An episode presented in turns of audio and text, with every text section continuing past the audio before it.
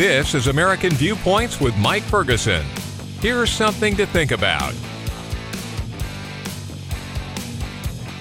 Fighting back against the horror of opioid addiction with horror.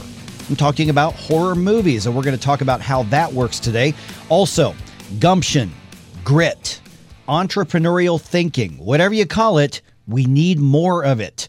That conversation happens here in about 15 minutes. I'm Mike Ferguson. Thank you for being a part of American Viewpoints today. You know, with the impeachment drama playing out at our nation's capital, the understanding of what's actually happening, who's winning or losing, and what it all means, well, that's often shaped by which media outlet you choose to watch or which website or which social media platform you tend to watch. I think we're seeing information and opinion designed to tell us what to think more than we're seeing facts that help us decide what we think about it all.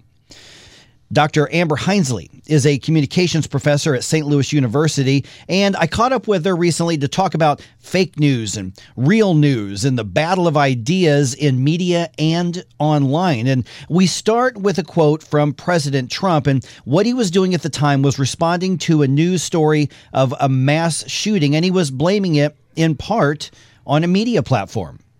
We must recognize that the internet has provided a dangerous avenue to radicalize disturbed minds and perform demented acts. We must shine light on the dark recesses of the internet and stop mass murders before they start. We have seen these news stories kind of go off the headlines, and mentions of them have basically, unfortunately, become talking points in policy and political debates at this point. And we tend to look for something or someone to blame. When you heard the president say the internet is partially at fault, what did you think? I think that's an easy scapegoat. It's these thoughts and ideologies have existed long before social media and the internet.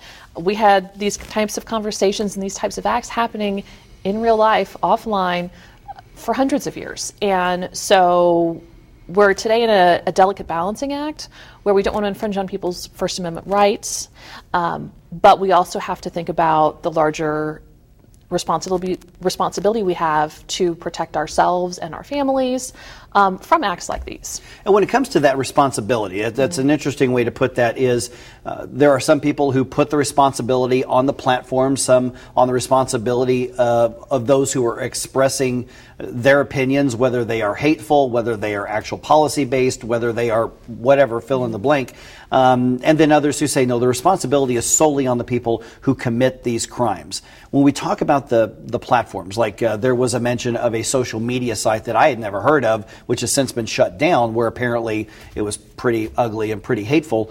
People were blaming the site, but that's more of an aggregator.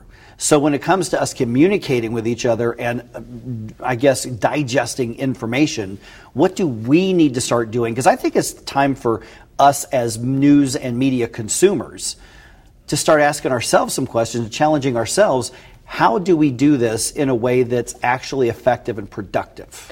Right, and so much of this, as you alluded to, is we're talking about personal responsibility. Recognizing that these sites, like what you mentioned, they're curators.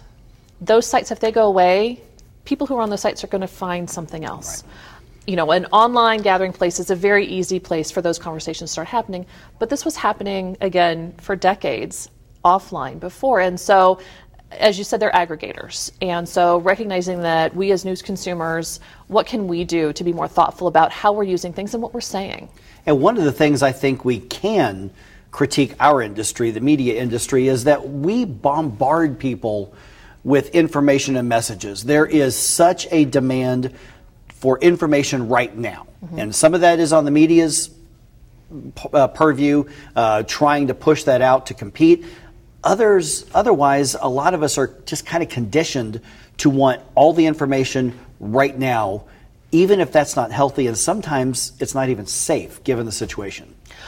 Right, and that's part of, if you think about having a police scanner. Yeah. Twitter, in a lot of ways, especially in crisis situations, has become that sort of police scanner where you're getting information in real time. And so being more thoughtful as news consumers about the information that you're seeing coming across your Twitter feed, or what you're hearing, you know, people telling you, I heard this, I heard that kind of thing, even those real life situations, and being better decision makers about analyzing that information that we're seeing. And so being thoughtful, smarter about the information that we're getting. So let's talk about how to be a smarter news consumer, information consumer. Right. Because it's not just news, there's a lot of opinion. Absolutely. Unfortunately, I don't think we have the same level of journalism, actual journalism by definition. I think it's a lot of activism and opinion. I think we've got competing perspectives. So how do we sort through that and actually figure out not even necessarily just a balanced perspective in media, but one that allows us to be objective? Right. So we're talking about is information literacy right now. And so one of the things I like to talk about with my students, and this is kind of good advice for everyone, is what's called the CRAAP test. It's C-R-A-A-P. And so the C stands for currency. And so this first look at information is this relevant? Is this timely? How often do we see something come up in our social media feeds and think, oh my gosh, this is terrible? And you click on it, and it's from 2015, right? It's something that's old news. So that's the currency part of it. The R is relevance. And so is this relevant to the information I'm seeking? Because a lot of times we find extraneous information. The first A is for authority. Who is this coming from? What's their affiliation? Who are the sources that they're using? Are these unbiased sources? Are these sources that I can trust? If there is such a thing. Right, yeah. Exactly. You know, and so doing some of your own research, if you're not familiar with an organization that's cited in something you're reading, do some what's called like lateral digging and find out who they are. Go off of that group's website to see what are other people saying about this group. The second A is for accuracy. Literally, is this unbiased? Is it verifiable? Is it factual? And then the last one is P, purpose. What was the purpose of whoever produced this piece? Was it satire? Was it to entertain? Was it to inform? Was it to try to influence your opinion?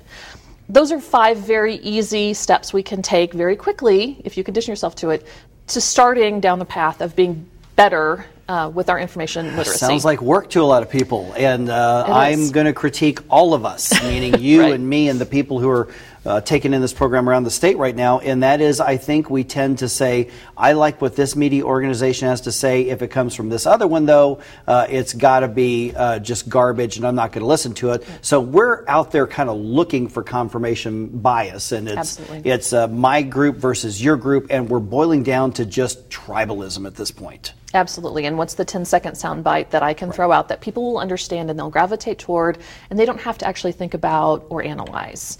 And that's part of the problem. And we have to recognize within ourselves, too, we are programmed for what we're talking about with confirmation bias. We look for information that supports or reinforces what we already believe. And so recognizing that and taking that step back is really important for us to look at something and say, is this actually factual? Are they taking the facts and massaging them in a way to leave, like selectively presenting facts and massaging them in a way that presents only one side? And that's, though, can push us out of our comfort zones. I mean, we like hearing what we already want to hear.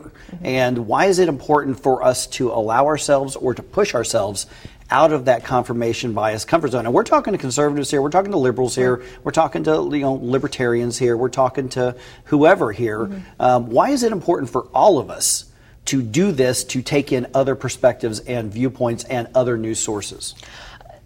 Really, it's part of being part of society today. As you talked about, we have so much tribalism, and if you want to be able to interact with other people and talk to them, a great part of that is being empathetic and understanding where they're coming from. And if we have easy scapegoats with things like the media, and as we pointed out, that they sometimes are part of the problem.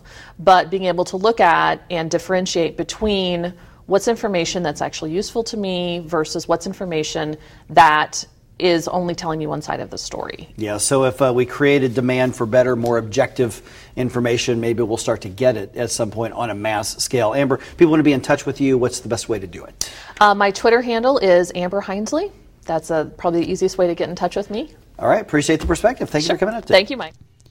Just ahead, from the cotton fields of Mississippi during the Jim Crow era to being one of America's leading business and cultural thinkers, as well as one of my personal favorite authors. We're going to talk to Clifton Talbert just ahead. And right after that, fighting the horror of heroin addiction and opioid addiction with horror movies. How in the world does that work? It's all ahead right here on American Viewpoints.